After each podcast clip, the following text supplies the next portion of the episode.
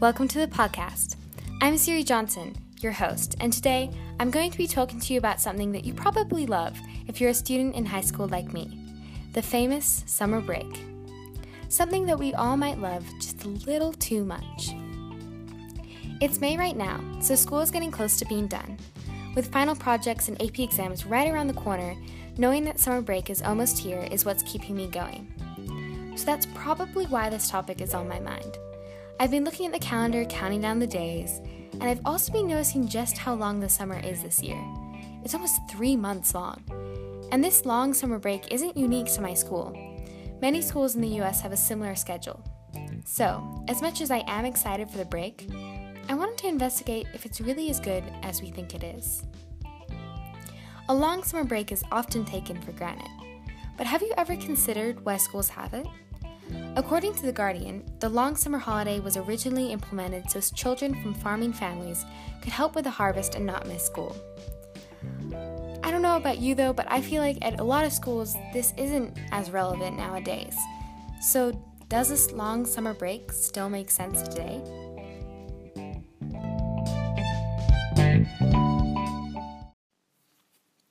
The first thing that jumped to my mind when I was thinking about the long summer break is how much students forget over it. I know personally that every summer break, I feel like I lose a lot of what I learned the year before. I feel like this is especially the case with subjects that build on previous knowledge, such as math or foreign languages. I'm taking Arabic, and so last year was my first year taking Arabic. So, you know, I learned the basics, and then I went on summer break. And I came back, and I could not remember almost anything. I couldn't even remember basic words that I learned the first week. And so not only was that demoralizing, but I just I feel like I really took a step back in my learning. But look, maybe that's just me. Um, I don't have a very good memory. So let's look at the research. According to a study done by Shinwell and Defeyter, hopefully I'm saying their names right, up to a month of learning can be lost during the 12 week summer vacation of many American schools. Now, this was a study that was done not too long ago, and I feel like this validates my point. It's uh, good to know that it's not just me. Overall, students tend to lose some of what they learned over this summer break. But life's not all about academics, so let's look at students' health. How is it affected by the summer break?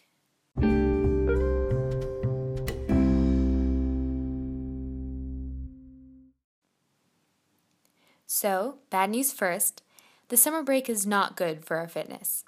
According to The Guardian, research suggests children experience dramatic and significant reductions in their fitness over the summer break. This is due to both the increase in time spent indoors on digital devices and the lack of school organized sports. There is good news. Some students do stay active and healthy over the summer. They get involved in sports camps or go on camping trips or even just spend time playing outside with their parents. But there's an ugly side to this. Because these kids, they tend to be the ones from wealthier backgrounds. This leads us to a darker side of summer that I think a lot of people don't consider. These negative consequences that we've been talking about the gaps in learning, the fallback that we have in education, and the decrease in health and fitness. These tend to affect kids from low income families more than other kids. So, according to the same study by Shinwell and Defeyter that we talked about earlier, the long summer break causes a gap of around three months in achievement in school between kids from high and low socioeconomic status households. According to PBS, every summer, low income students lose about two months in reading skills, while middle income students hold their own. Part of this probably stems from the fact that in wealthier families, parents can afford to send their kids to enriching camps or take time off work to spend time with their kids reading or going to museums. But in low income families, this might not be possible. One thing to consider is that this tends to be less of a problem as kids get older. By high school, there are lots of valuable and educational ways to spend the summer break that are free, such as volunteering. Teens can also get jobs over the summer to not only get money but also job experience. Parents who need to work can leave their teens unsupervised, unlike when they were younger. But this still doesn't change the fact that with younger students, the long summer break gives an unfair advantage to kids from wealthier backgrounds. One thing to consider is that this tends to be less of a problem as kids get older. By high school, there are lots of valuable and educational ways to spend the summer break that are free, such as volunteering. Teens can also get jobs over the summer to not only get money, but also job experience. Parents who need to work can leave their teens unsupervised, unlike when they were younger. But this still doesn't change the fact that with younger students, the long summer break gives an unfair advantage to kids from wealthier backgrounds.